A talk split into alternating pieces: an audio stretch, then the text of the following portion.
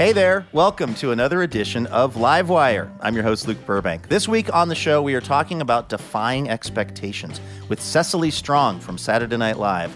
She's got a memoir out that touches on some pretty serious stuff grief, relationships, COVID, which might come as a surprise considering she's also created some of the funniest, most memorable characters on SNL over the past nine seasons, including a personal favorite of mine, the girl you don't want to get stuck talking to at a party. Plus, we're going to talk to Toronto rapper Shad about what it's like to be known as the nice guy of hip hop. Does he like that, or is that kind of annoying? Uh, we're going to hear a song from Shad and find out how nervous he was to meet some of the biggest hip hop legends ever for his Netflix TV show. So, that is the plan this week. It's going to be a fun episode. Don't go anywhere. It all gets started right after this.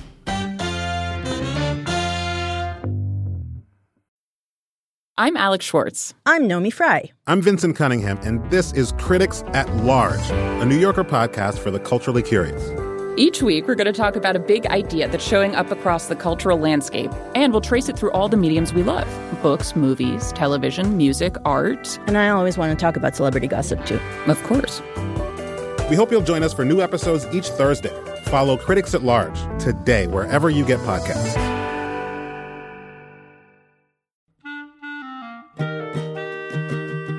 This episode of Livewire is brought to you by Progressive Insurance. Whether you love true crime or comedy, celebrity interviews, or news, you can call the shots on what's in your podcast queue. And guess what? Now you can call them on your auto insurance too with the Name Your Price tool from Progressive. It works just the way it sounds. You tell Progressive how much you want to pay for car insurance, and they'll show you coverage options that fit your budget. Get your quote today at progressive.com to join the over 28 million drivers who trust Progressive. Progressive Casualty Insurance Company and affiliates. Price and coverage match limited by state law.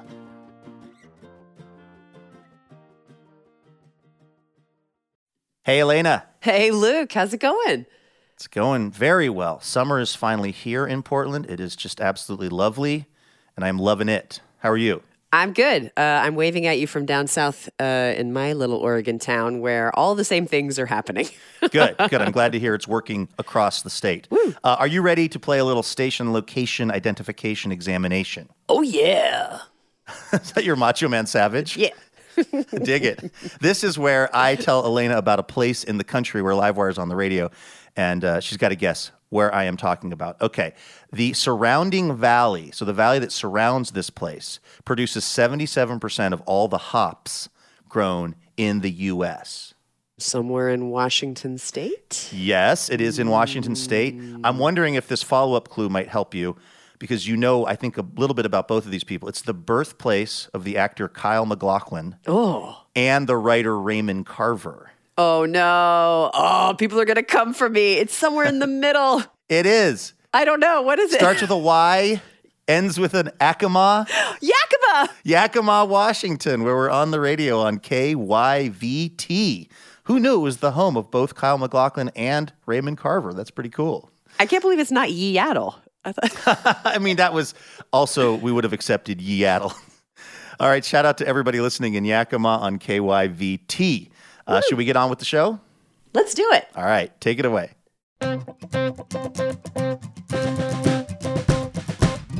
From PRX, it's Livewire. This week, comedian, actress, and writer Cecily Strong. It is insane how emotional sketch comedy can be. So I like to go to the newer people and just make sure I'm checking in and being like, it's okay that you're crying about your banana sketch being cut. And music from rapper Shad. Some people's style is to be the baddest guy in the room. And if you do that well, then you win. But also, if you charm the hell out of everybody, you also win. I'm your announcer, Elena Passarello, and now, the host of Livewire, Luke Burbank. Woo! Hey, thank you so much, Elena Passarello. Thanks to everyone tuning in from all across the country, including in beautiful Yakima, Washington. We have a fun show in store for you this week. Uh, of course, we asked the listeners a question going into the show. We asked them, What's something that people would be surprised to learn about you? We have a couple of multi talented, multi dimensional guests this week. Uh, we're going to hear those answers from the listeners coming up in just a few minutes. First, though, it's time for the best news we heard all week. This, of course, is our little reminder at the top of the show that yes, there is still some good news happening somewhere in the country or the world. Sometimes we got to look kind of hard for it, but we found a couple of stories this week. Elena, what is the best news you heard this week? Talk about looking hard for a good news story. Yeah, right. This is a good news story involving air travel. Oh boy. As you know, this has been a really taxing summer for air travel, but this is actually a pretty great travel story. Good things are still happening in airports. So there's a young traveler named Lena Larman, six years old, and she was recently traveling back from Norway to Greenville, South Carolina. I know that airport very, very well. It's one of my favorites with her mom. She got hung up for 36 hours in New York, came home 2 a.m. arrival. You know, she's been sleeping. She's a little girl. Mm-hmm. And then she realized she lost a tooth on the plane. really? Yeah, I'm assuming that it's, you know, when you were little and you'd start to wiggle it and you'd be like, mm-hmm. oh, it's coming soon, it's coming soon. But they got in so late when she realized that she had lost a tooth in her sleep on the plane. She really wanted to go back and get it mm-hmm. because you got to have there's that some tooth. decent money in that racket. That's right. The tooth fairy needs that proof. But since it was 2 a.m., security was closed and she had a fit. She had a, a very understandable full on tooth fairy meltdown. But uh, an airline pilot who was walking, I'm assuming, to wherever he was going to lay his head for the night, named Captain Josh Dukow, saw young Lena having a meltdown and realized that he could help. He wrote, on the spot. You know, he's in his uniform. He's uh-huh. looking super commanding. And, you know, fairies fly in the air, pilots fly in the air. They must know each other somehow. Sure. So he pens a letter that says, Dear Tooth Fairy, Lena had a tooth fall out on her flight to Greenville. Please take this note in place of her tooth. Captain Josh. There's a comma splice in there, but we'll uh, we'll let it we'll let it ride for Captain It was Josh. everybody was exhausted. There was a It was missing tooth. missing tooth and a missing semicolon. Right. But uh, just kidding. Sorry, you can't take the English teacher out of the best news story. Anyway, um, so Lena feels much better. Mm-hmm. She takes the note from Captain Josh home and puts it under her pillow. Luke Burbank. She got six bucks Whoa. from the Tooth Fairy. Inflation is real. yeah, and also, you know, the hope and good nature of two very weary travelers was restored. My story that I saw that's the best news also kind of involves travel, like sort of in a way. And this actually happened a couple of weeks ago, but I just found out about when I was visiting Port Townsend, Washington, which is one of my very favorite places in the world. I used to live there. Uh, there was a boat there called the Western Flyer that had been on the hard, as they say. It'd been being repaired and restored for over nine years to the tune of a couple of million dollars. Some people call it the world's most famous fishing boat. It had been a fishing boat built in Tacoma, Washington in the 1930s, but it became famous because John Steinbeck took a trip on it in the Sea of Cortez. And he wrote a book. He actually wrote two books one called Sea of Cortez, and then also a book called The Log from the Cortez in Whoa. 1951. A lot of people read about it, were quite captivated with this boat. Well, this boat went on to be a salmon tender in Alaska, and like happens a lot with these vessels, the name got changed. They changed it to Gemini. Mm-hmm. This appears to be when the bad luck really set in for the Western Flyer. It sunk three times while it was the Gemini. I'd figure, you know, you sink a boat once and you get it back going. Okay, you sink it twice. I'd just say give up on it.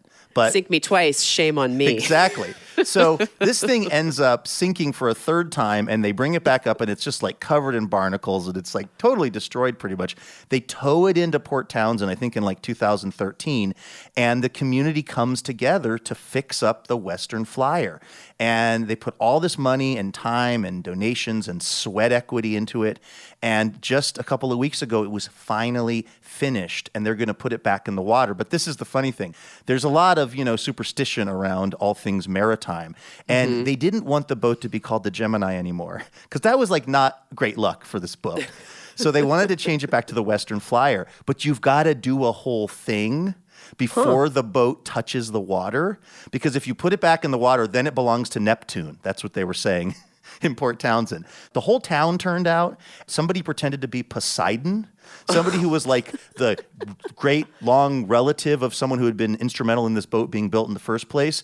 And he says, I well remember the day the Western Flyer first touched my waters at Western Boat Building Company. She was a sound yar vessel. She was Yar. which I just think is like the coolest way to describe anything a sound yar vessel. And so then uh, the person playing Poseidon asks the whole town, What should we christen this ship? And the whole town yells, Western Flyer together. The only hitch in this entire process was at one point a Great Dane walked out from the crowd. I'm reading from the Port Townsend Leader, by the way, Elena. A, a Great Dane walked out from the crowd, wandered up to the boat launch, and started drinking from an open plastic container that was holding the holy water that they were christening the boat with. Well, da- the Danish were Vikings, right? So Yeah, that- it all that makes fits. sense. Also, that dog is now mayor of Port Townsend. That's what happens if you drink the holy water. So, the cool thing is, the Western Flyer is now going to be a state of the art research vessel for students and young people. So, it goes from uh, being this thing Steinbeck wrote about to a working ship to now something that's going to continue to captivate the minds of, of young people, which is such a cool thing. I love that. That's amazing. Yeah. So, uh, best news I heard is that that Yar vessel is on its way to Seattle to um, have its new motors put in. So, that's the best news that I heard this week.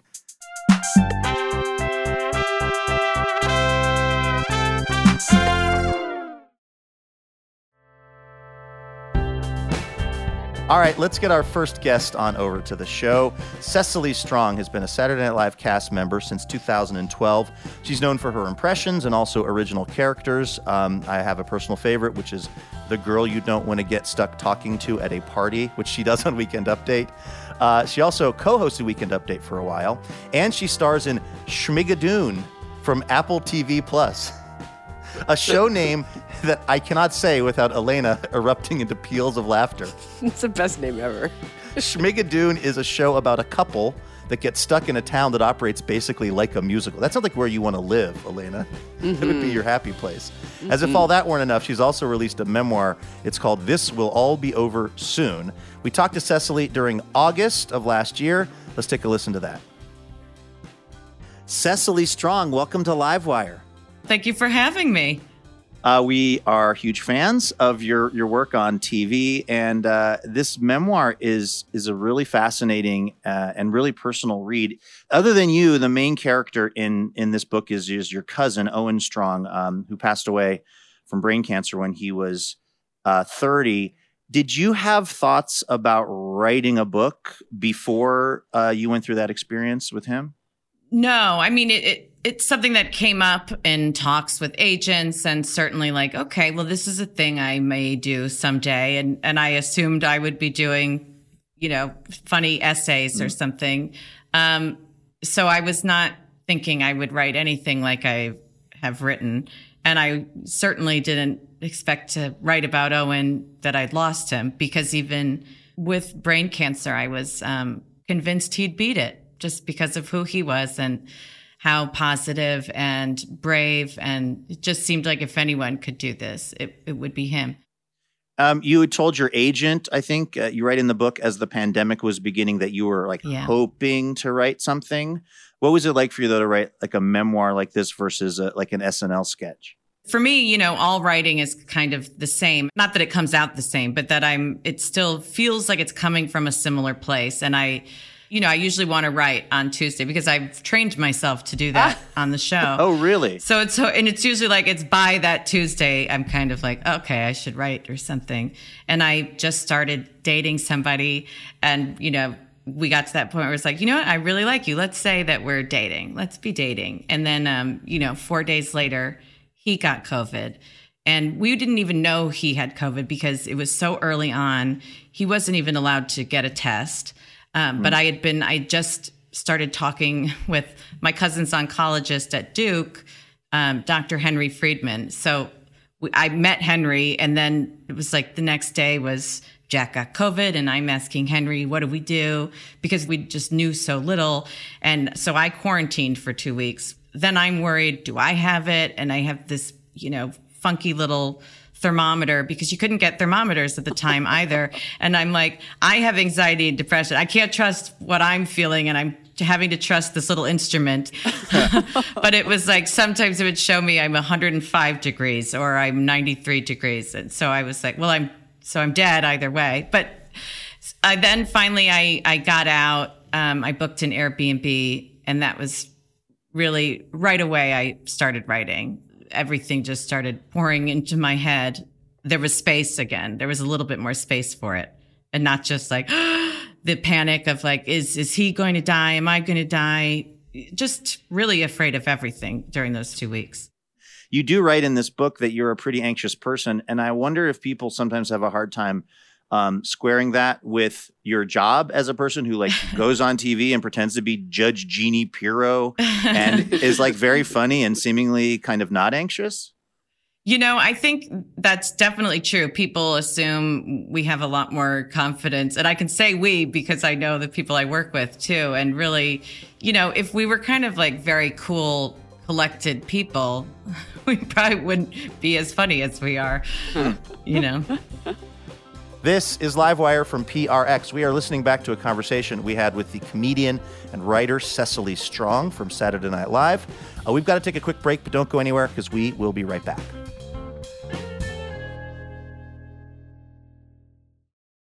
Hey, Elena. Hey, Luke. I didn't see you there. It's that time of year again. My seasonal allergies are back. Oh, congratulations. But also, it's our spring member drive, which is happening right now through May 17th. Oh, I like that much more than seasonal allergies. Yeah, if you are not yet a member of Livewire's League of Extraordinary Listeners, well, now is the time to do it. Why? Well, because this League of Extraordinary Listeners uh, is what keeps the lights on over at Livewire Inc., uh, which is definitely not the association that we are part of. I'm probably a 501c3. They don't let me near any of the paperwork mm or bookkeeping, and it's really better that way. Yes. Point is, we we are only able to keep doing this show because of support from our members, and we would love it if you could join us in that right now. Plus, there are all kinds of sweet perks, including uh, special discounted tickets to live recordings, on-air shout-outs, exclusive content. Uh, and Elena, uh, one more thing that, of course, we would not be a self respecting public radio show if we didn't offer this. If we didn't offer the most iconic public radio swag of all time, a tote bag. True iconic status. Yeah, but it's not just any tote bag. This is like a really good tote bag. It's got a second zipper, an internal zipper. Yes, whatever you want to put in the tote bag, that's your business, okay? What we're mm-hmm. here to talk about is you keeping Livewire going. So head on over to livewireradio.org to see the various member levels. It does not matter how much you are giving every month to Livewire, it just matters that you do it because it goes a long way for us. So thank you. Vacations, weddings, birthdays, and reunions. Oh my, there's so much going on. Get the most out of your spring plans by stocking up on pre alcohol now. ZBiotics pre alcohol probiotic drink is the world's first genetically engineered probiotic. It was invented by PhD scientists to tackle rough mornings after drinking. Here's how it works when you drink, alcohol gets converted into a toxic byproduct in the gut. It's this byproduct, not dehydration, that's to blame for your rough next day. ZBiotics produces an enzyme to break this byproduct down. Just remember to make ZBiotics your first drink of the night, drink responsibly, and you'll feel your best tomorrow. Go to zbiotics.com slash Livewire to get 15% off your first order when you use Livewire at checkout. ZBiotics is backed with 100% money back guarantee, so if you're unsatisfied for any reason, they'll refund your money, no questions asked. Remember to head to zbiotics.com slash livewire and use the code livewire at checkout for 15% off. Thank you to ZBiotics for sponsoring this episode and our good times. Welcome back to Livewire. I'm your host, Luke Burbank, here with Elena Passarello. We are listening to a conversation we had with the comedian and Saturday Night Live cast member Cecily Strong, recorded last August, talking about her memoir, This Will All Be Over Soon. Let's get back to that conversation. I'm curious about what it was like for you uh, as you were up in the Hudson Valley of New York with a couple of your friends. You're staying in this Airbnb and you you don't have the the daily ritual of or the weekly ritual of creating SNL and your cousin has passed away which you're still trying to process and your boyfriend has covid and is not calling you back mm-hmm. How were you able to actually like? You said you write on Tuesdays just out of habit, but like, how are you able to actually write this book? Were you just keeping a diary and thinking maybe this will be the book? Yes, I certain I didn't even know it was a book. I I just knew I would write, and my agents sort of were like, "It doesn't have to be a book, but but I think you should keep writing. I think it'll be helpful." That sounds very much you. like a thing an agent Yeah. would say. yes, but I say that. I mean, I I really I am friends with my agents as well. Um, they were my friends before being my agents, and I trust them a lot. And so, it, and it was it was a great exercise for me. Um, a lot of days would you know I would write during the day, and then I we'd make dinner. We had like a family dinner that we would do, and Kevin would read what I'd written. So I I didn't even hmm. read any of it out loud until recording the audiobook, I think. Hmm. But because it was such an isolating time, it sort of felt like I was writing to somebody. And so I did, I felt less alone. Either I'm talking to Owen or I'm talking to Jack, who's not there, or I'm talking to some nameless, faceless, intimate friend. And so that's, it was a way to communicate and not feel as isolated. It feels like it wants to be really immediate Yes. as well, this hmm. book. The way it's shaped and the structure, it seems like, you know, there's this other version of it that could be really novelistic and have all the symbolism in it. From the get go, were you always interested in keeping that sort of connection to the period right before it came out? Yes, it was sort of going back and forth. Like, do I want to involve COVID this much? And then it was sort of like, well, yeah, I I have to because COVID is involved in my life, in all of our lives. There's no way to ignore it at that point, and so that's why we wrote about it. And I think um, I don't know that I could write that the other novel that you're talking Yeah. about. You know, with I don't know that I'm I'm a good enough writer for that, but I know I can be very honest, and honesty I think is where that immediacy is coming from too. Uh, this is Livewire. We're talking to Cecily Strong from Saturday Night Live and Schmigadoon, and also uh, the it new will always make me laugh when people say it. Can It I still just works. say? Can I just tell you? We chatted with Barry Sonnenfeld a while ago, uh, who was director of Schmigadoon, Yes. and when we said the word Schmigadoon, Elena laughed for five solid minutes. The show wasn't even on television; No. just the name. I'm with you, Elena. I did the same. And then I, I watched every episode. I'm, I am your target market for both the title and the show. It's great. Yes. It's great, great, great. Me too. I am. I'm also the target Yeah. market. Uh, you write in this new memoir about what it was like trying to make Saturday Night Live from an Airbnb in the Hudson Valley of New York, and like your your friend who you're quarantining with is like now the prop director for this. Yeah. It's like an insane thing trying to make television that way. Like, what was that like for you?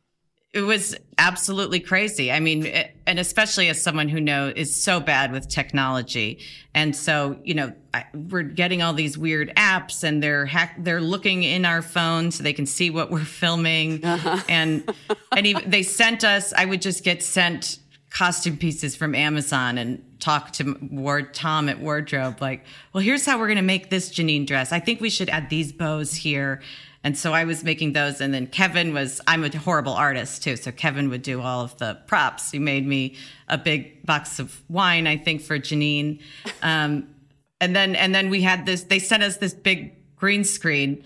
And then they, and so we had to hang it. And I remember coming into the room at one point and like, I, Kevin is ironing the green screen. Wow. It's just crazy. Yeah. But it gave us something to do. And, you know, there's a lot of weird, frantic energy. So that was a good place to focus it. uh, when you talk to somebody who's on Saturday Night Live, you sort of have to ask this obligatory question about their audition process. And you write about this in your book.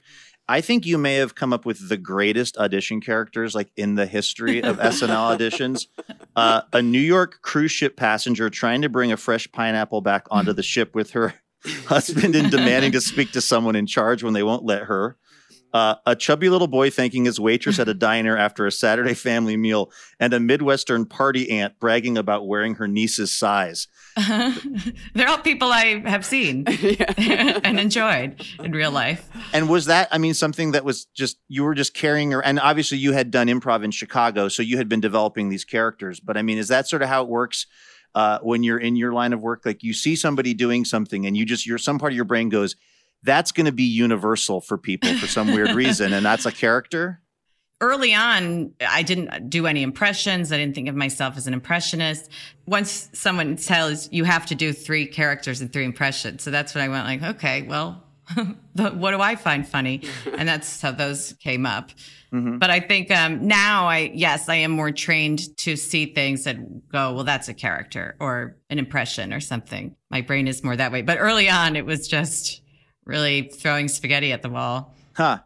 I mean, you also did a character from Elimidate, when which I was a huge fan of. By the way, I'm glad Loved I wasn't Elimidate. the only oh, one. You are truly. I think you're the first person I've met who even knows what it is and is a fan. Somehow, Thank you. and I were keeping Elimidate going for a period of a couple of years back there in the 90s. Yeah. You do an Elimidate uh, Milwaukee dude. Uh, Uh-huh. um, and and also your your actual dating life is sort of a topic in this in this new memoir. And a thing that you said that I thought was really interesting, which I bet you a lot of people can actually identify with, was you are pretty comfortable being single during the periods of your life when you're single, and your friends seem to be very worried about about your singleness, but it's them worrying about your singleness that is the larger hassle than being single. Right. Yes. Everyone kind of it would start coming up where people would be like, "Can I introduce you to?" Some-? And it would be like, "J- "Why? What's happening? Is it bumming you out to sit here and talk to me right now? To come to my house and not see a partner? Does that bother you?" But I think you know, it's they want to be helpful. It's coming from a good place. Sure. Um, you also, the Saturday Night Live family, you lost the uh, music director, um, Hal Willner. Mhm. And I know that was uh, very hard on you during the pandemic because you had a pretty close relationship with him. Sure. And I will say it's not even with Hal, it's not even that we were necessarily very close, but when you work with people, there is that closeness. It was, it's more that Hal was so eclectic and bizarre and such a character and like the first person that you'd see when you walk into SNL because he'll, he'll draw your eye. So he's got like a big hat on and a big beard. And, um, and he was so friendly right off the bat because we had other friends in common. Because the other thing about Hal Willner is that he knew everybody and worked with everybody. And I had been emailing with Hal about a show over the hiatus. And so it was also another thing. It would be like, it's bizarre to be emailing with someone about COVID and then they passed from COVID.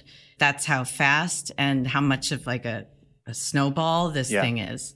And, you know, Hal, the night he died, I think 600 or so people died in New York. And it's like, that's such a huge number to even imagine that those are people and they're people that are as big and singular as Hal Willner, you know? Right. We're talking to Cecily Strong. Her new memoir is This Will All Be Over Soon. Uh, she's also has been a cast member on Saturday Night Live, but I'm reading that that it's sort of TBD. Yes, it's still TBD. What does that mean? You know, it's such a wonderful, supportive, hilarious environment and the people there are so great. So it's it's a hard place to leave. And I think the show is kind of changing to allow people to do other projects at once and to just be more flexible. So there's a lot of reasons to stay too. Um, but I'm just not quite sure. Uh-huh. Uh, I feel like uh, when you talk to somebody who's been on Saturday Night Live, they describe it as being the most exciting, uh, sort of uh, engaged, thrilling process that also almost kills them every week and leaves Yes. them feeling emotionally hollow afterwards. Like, Uh-huh. seems like a lot goes on. Like, what's your Yes, check. experience Yeah. been Yeah. generally? I think um, th- that's absolutely true. I can speak about it so glowingly because I've been away from it for a couple months. But yes, I mean, we don't get a lot of sleep, and it is insane how emotional sketch comedy can be. And then it's, you know, it feels very isolating too because it's so, you feel so embarrassed when you first get there to mm. be sad about a sketch being cut or to, to be nervous. So I like to go to the newer people and just make sure I'm checking in and being like, hey, I know that it, this really hurts. And it's okay that you're crying about your banana sketch being cut. it's like, I, I get it. I was told Dana Carvey cried in his dressing room. And I'm sure I'll be like, here's my snot stains from a really bad night I had about oh. something I'm sure that I can't even remember. You know, it's just we go through these wild swings. This is why you have to stay on the show. A, you're hilarious, and B, you need to be there to sort of, you know, Point out the snot stain. take, Point out the take snot care stains. of the the next generations. Um, Yeah. uh, Speaking of one of, I think the greatest characters in SNL history, at least a character who I quote constantly when I say exactly Seth.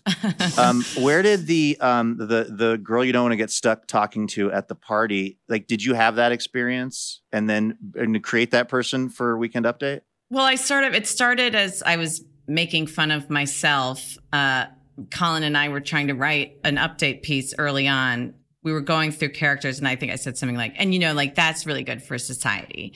And then um, we were kind of, that's where it started and playing around with that. And then I, I remembered a lot of my uh, straight male friends telling me some stories about, you know, they'd see someone who looked pretty and they would talk to, and then it was like, oh my God, the things that are coming out of this person's mouth were so crazy. And so it was a mix of all of that. And then I think Colin and I just love uh, malapropisms too. So it's a way to play with that. You know, we wrote that in 2012, and it was sort Wow. of the start of Facebook really being the big one and now social media has made everybody kind of into that person who gives themselves a platform and you know just kind of plucks things out and doesn't really understand any of these issues but uses them to shame other people or to talk down uh-huh. to anyone around her. Doesn't Right. really it's sort of like talking into a void because she doesn't care about the other person she's talking Right. to she doesn't care about their response. She wants them to know she's smart. She knows it.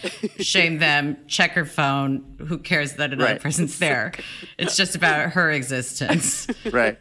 I want to kind of wrap things up here, uh, sort of where we started talking about this memoir, which is really beautiful and really uh, very moving in the way that you talk about your cousin Owen. Um, I'm wondering what it's been like for you in doing the publicity for this book to talk about him so much. Um, uh, has that been cathartic for you, or has it been re-traumatizing?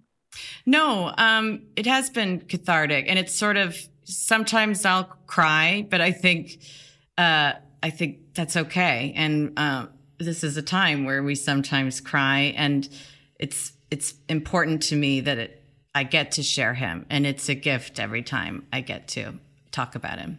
Yeah, I was on I was on his band's website last night. Oh, really? like vibing out to his music because I was like, this this comes up a lot in the book, so let's see what's going on. It's really cool stuff. I mean, this is he was an amazingly talented person, obviously. Yeah, it's it's so cool to me that people can find his music. And and I was talking with my uncle about it and it's like what an amazing gift that Owen left us with these songs that we get to have this and share it.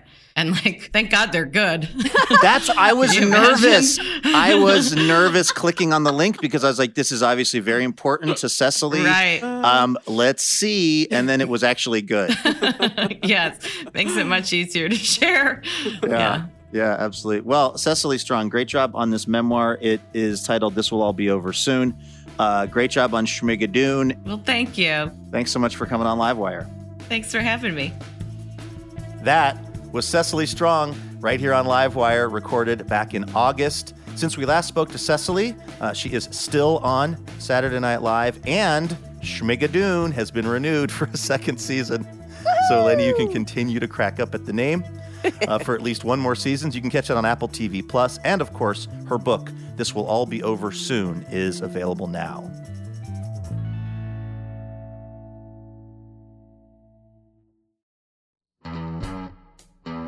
Hey, special thanks this episode to Phyllis Fletcher and Miles Ellenby. Miles is in Portland, Oregon. Phyllis is up in Seattle. I know both of these people. We just now have my personal friends supporting Livewire, which is great. Phyllis and Miles are part of the Livewire member community, and they are generously supporting the show with a donation each month. And we are really appreciative for that because it's actually how we're able to keep doing this. So, a huge thanks to Phyllis and Miles for keeping Livewire going.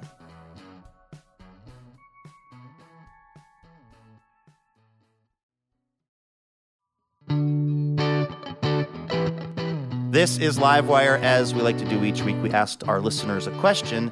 We were inspired by the versatility of both of our guests this week, and so we asked the Livewire listeners, what's something that people would be surprised to learn about you? Elena has been collecting up those responses and uh, is going to tell us about them now. What are you seeing? You want versatility? I will give you versatility. How about this from Peter? Peter says, I can ride a bicycle backwards and steer the handlebars with my butt. Peter adds, I'm a 68 year old male. Wow. See, that good. sounds like the kind of thing that I would have tried when I was 12, but I would absolutely not try at 46. I mean, everything that me and my friends did related to bikes was just taking our life into our own hands. You know, Yeah. building ramps and jumping off the high dive at Green Lake. Like, What? We just did all kinds of unsafe things. And by the way, not a helmet in sight. This was the 80s. So Do you know what I did with my bike? I turned it upside down, stood over it, and pretended it was a printing press and did not write it. you have been a lifelong writer, uh, even true. before you, you know, probably knew it. Uh, what's some other versatility on display from our listeners? Well, uh, I don't know about versatility, but this is something that Lydia, people are surprised to hear about Lydia. Okay. Lydia says, I eat the same thing for lunch every day. I have for the last two years. It keeps me from staring into the fridge in the morning and stalling out, I guess, to pack in the morning when you're packing your lunch to get ready to go to work.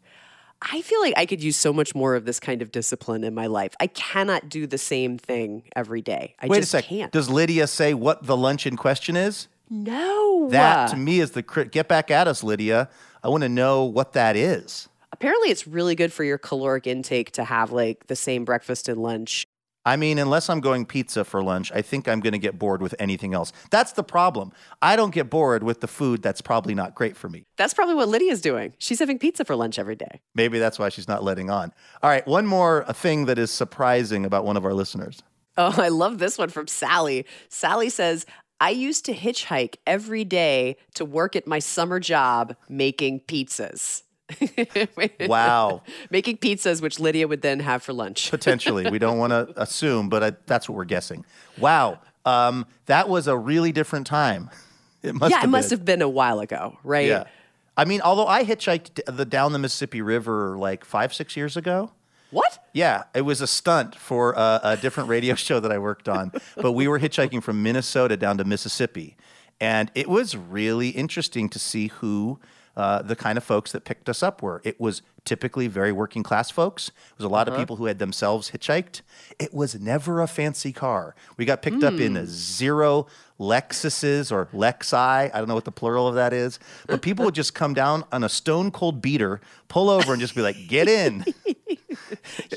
You know what? I guess I, I hitchhiked last week. Now that I think about it, when I was in Vermont, the I was working at the top of the hill in Montpelier, Vermont, but I went and drank a bunch of margaritas at the bottom of the hill, and I was trying to walk up the hill and not get like the margarita voms. And this green truck drove by that uh, knew that I was going to the top of the hill because it's a small town, and the driver was like, "Get in!" And so I just hopped in the back of the truck and rode uphill for about ninety seconds.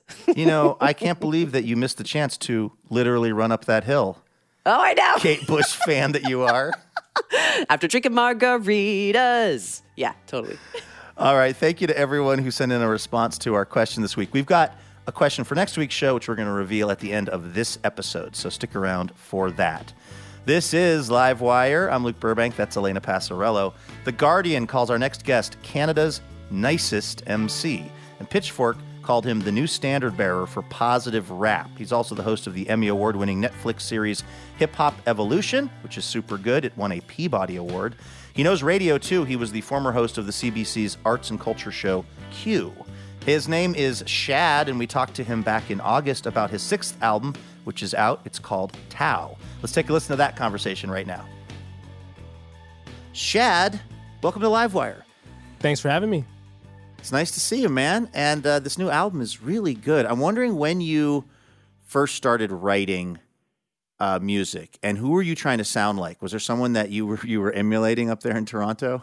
So my heroes in high school were Common, um, OutKast, Lauryn Hill, Biggie, um, a number of artists, and the weird thing is that they actually they inspired me to not rap kind of like they inspired me to rap but also not to rap because they were so good and they mm. had real things to say and they really had their own story and so in high school i was just freestyling for fun because anytime i tried putting anything to paper it was just you know, it was nothing compared to them. So it was it was a little bit later, maybe around 2021, I started to feel like I had stories that were my own. That's when I got more serious about it. So yeah, to answer your question, that's who I was trying to emulate in the sense of, you know, having something to say, having my own my own stories of my own style, but that that obviously takes a bit of time. So you kind of needed to to have some life experience under your belt before you felt like you really had like substantial stuff to write about. Yes, I remember writing something in high school and and looking at it afterwards, and I was just mortified and was like, "I'll just freestyle in the cafeteria until I have something to say." At least you had the presence of mind, you know, in the moment to sense you were still a little bit a little bit green. Also, thankfully, that was the era where you you couldn't record very easily, right? right, because if it was now, we would have like thousands of Shad TikTok videos. Yeah. There would be a million mixtapes, TikToks. I mean, yeah, yeah, there'd be a lot to sort through. Um, I was reading some articles about you in preparation for this, and I noted that of maybe like the five articles I read, I think exactly five of them referenced you being known for being a nice guy, and I, I, in hip hop. And I was wondering if that if that's a compliment still, or if that's a little exhausting to keep hearing that kind of feedback. Look, I feel like it's true. I'm a kind person. Um, my like kindergarten report card says Shad's a nice kid. It really like it actually does. Um, I like to make people feel good. It's a I think that's a performer's instinct, you know? I think that's an entertainer's instinct. You like to see people feel better.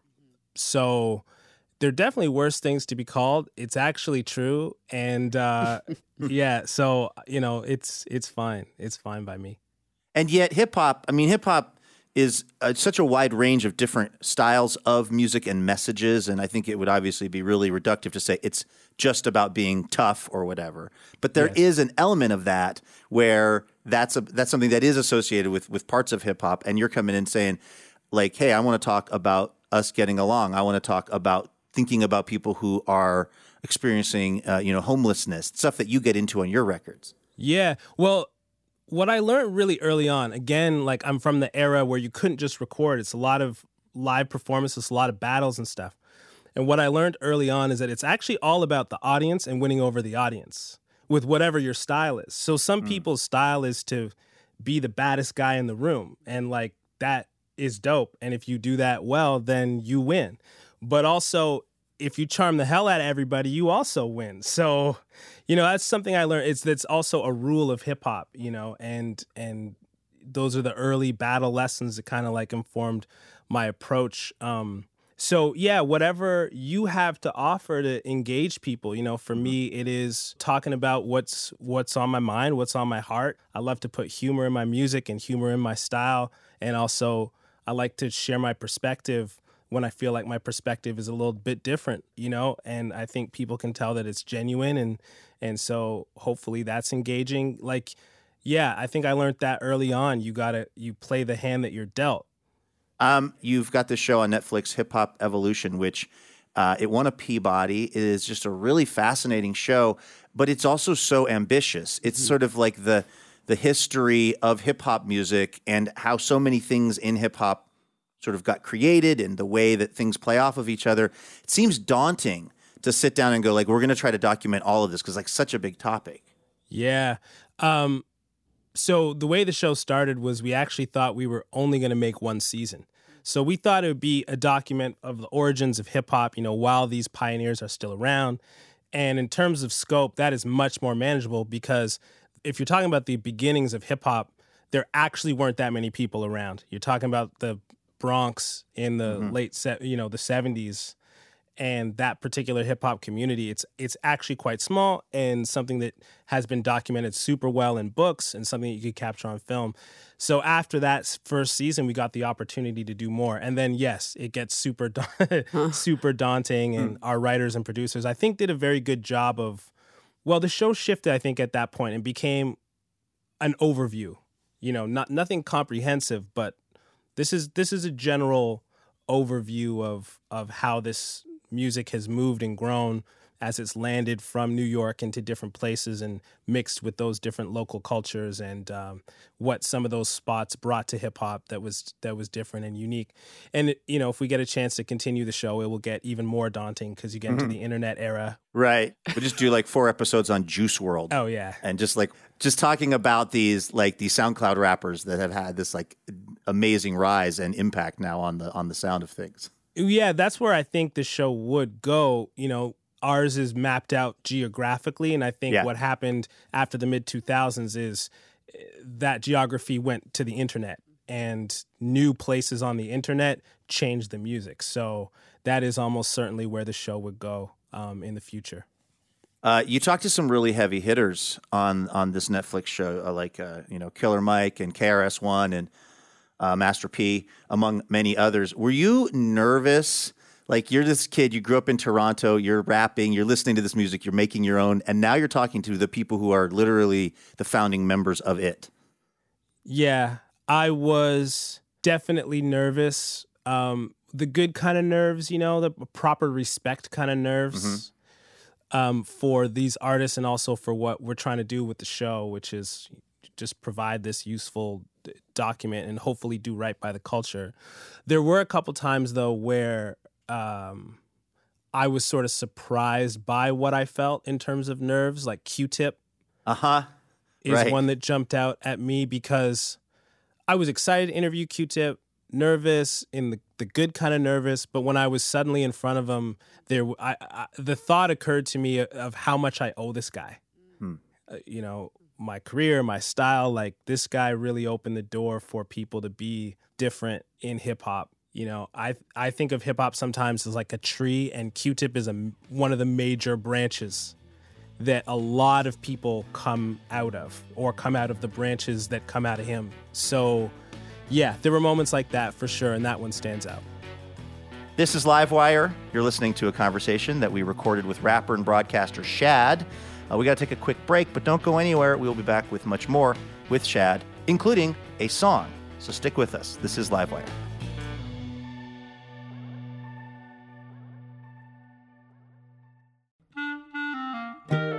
Livewire is thrilled to be partnering with Portland's own Portal Tea this season. Formerly known as Tea Chai Té, Portal Tea is the premier tea company in the Pacific Northwest. And they make one of a kind, handcrafted tea blends like cinnamon churro chai and blueberry cream Earl Grey. Use the code LIVEWIRE, all lowercase, for 20% off at portaltea.co.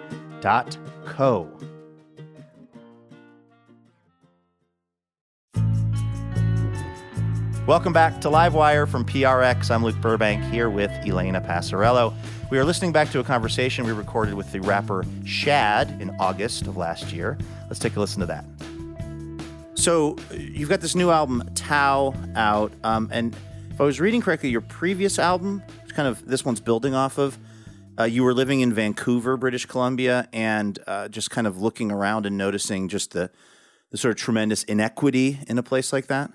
So this one I I started writing when I was in Toronto, Okay. and it's much of the same situation. um, but this one I was thinking more about our humanity and the different aspects of our humanity and how each of those different aspects seem to be under threat. You know, for example, work. This even pre-pandemic work was getting more precarious and work was getting more scarce our connection to other people, of course, like moving online, social media, like that's becoming more two dimensional and more fraught. Um, so that's where this album was inspired, but but that's also affected by so many economic pressures, right? That are the same in Toronto as they are in Vancouver. Toronto is a very expensive city, very unequal city. Yeah, but the album definitely seems pretty prescient, talking about the themes that are raised on the album, and you know, and and that was all before the pandemic. So now, I mean, you listen to it and you think about how the last year and a half has unfolded, and it sort of seems like you had a crystal ball or something. I mean, that was just stuff you were kind of thinking about and feeling. Yeah, totally. There's um, a friend of mine wrote this article early early in the pandemic, and he said something like, um, "The pandemic hasn't been a new situation as much as it's sort of taken the situation we were already in and like pushed it to its logical conclusions." Right? We were already isolating ourselves more Mm-hmm. by just kind of being online and ordering Uber Eats and you know, and now that's all we can do. Um It's like So- the tide went out and you saw all the barnacles yes. that were always living on the, the pier, but we just didn't see them as maybe as clearly, or some of us didn't. Exactly. Or the inequality, right? Like that was always there.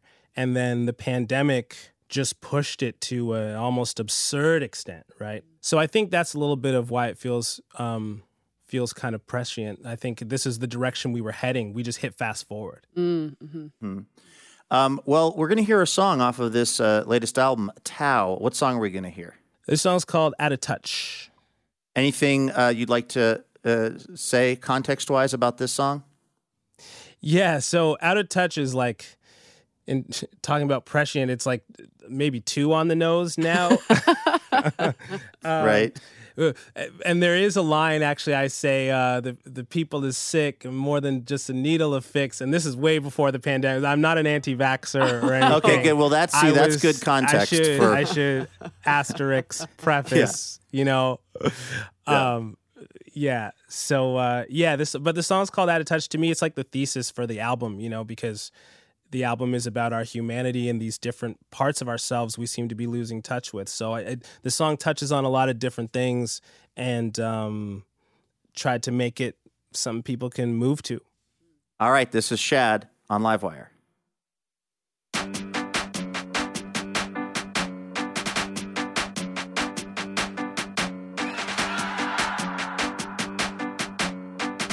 Yeah. Uh, Canada heat getting hotter than a Panama beach in a Canada goose. Speaking of Canada beast, who's speaking Canada's truth? Who standing for peace? Live from the home of the slaves in the land it was teeth. Lot of broken and lost souls on this planet of freaks. Supply and demand's the only commandment we preach. Each man is a brand, each night famine and feast. So we quote, I sell, therefore I am in these streets. The people are sick, and nothing that a needle will fix. We need presents, we just get receipts for the gifts. Playing God, we just gotta cease and desist. When our own souls wish that we would cease to exist, we out of touch now. Uh-uh, two out of touch now. Uh, in the six like touchdown. I was tripping, I just touched down. And touch now. How we come along. Touch now.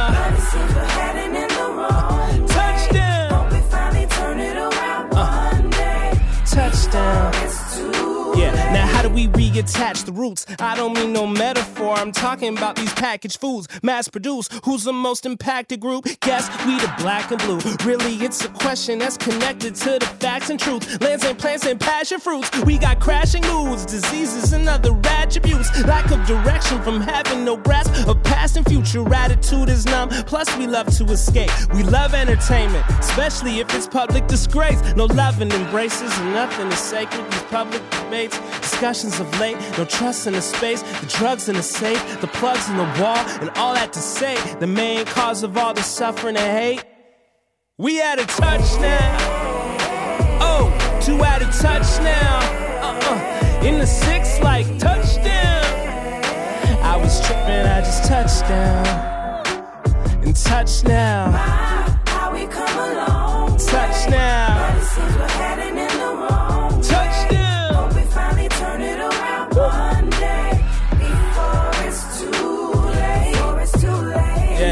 And that's the way that it goes.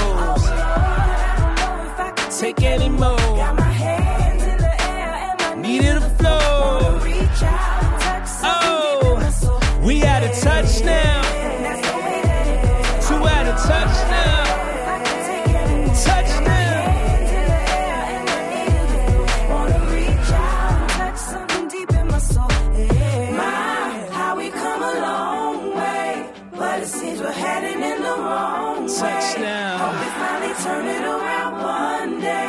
Touchdown. Before it's too Touchdown. late.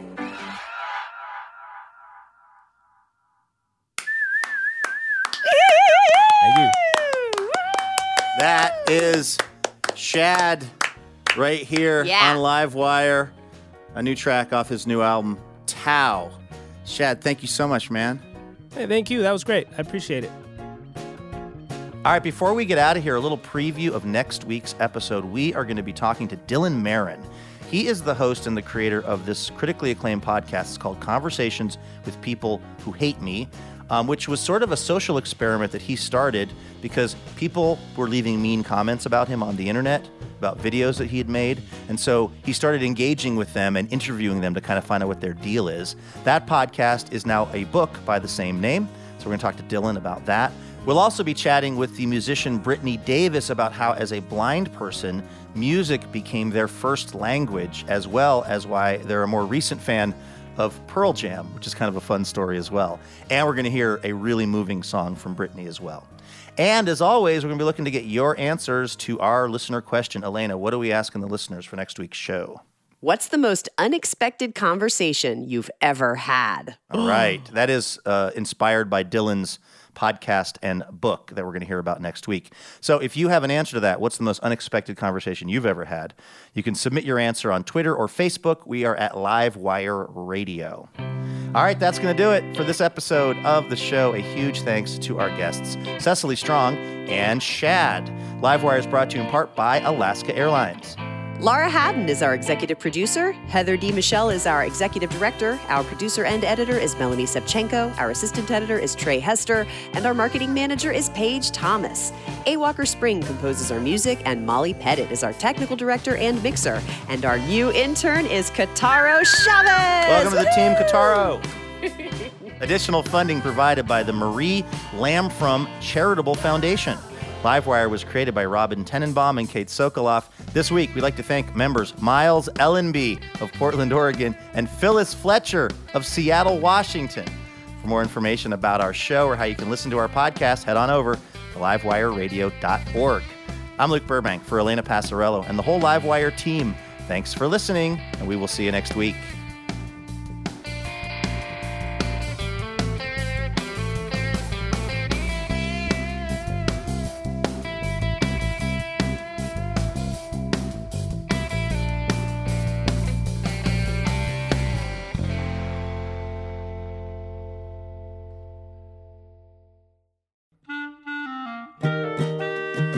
Dear Livewire, when we first met, I was really shy. I had no idea we'd spend so much time together or that you'd be one to fill my heart with, with joy and make me want to be a better person. Oh, I'm sorry, I didn't know you were here. I was busy reading a review from one of our many, many rapturously smitten listeners. Oh, wait, actually, no, sorry. This is from Elena. Anyway, the point is, uh, it would be really helpful if you wanted to leave us a review. Feel free to say really nice things about us, and uh, we'll even read them now and then on the show. So you might hear your review of Livewire read on the program itself. Uh, reviews help other people hear about the show, and then we can keep doing this for a long, long time because we love having this job. Uh, thank you so much if you've left a review, and if you're about to leave a review, you can go ahead and do it right where you get the podcast.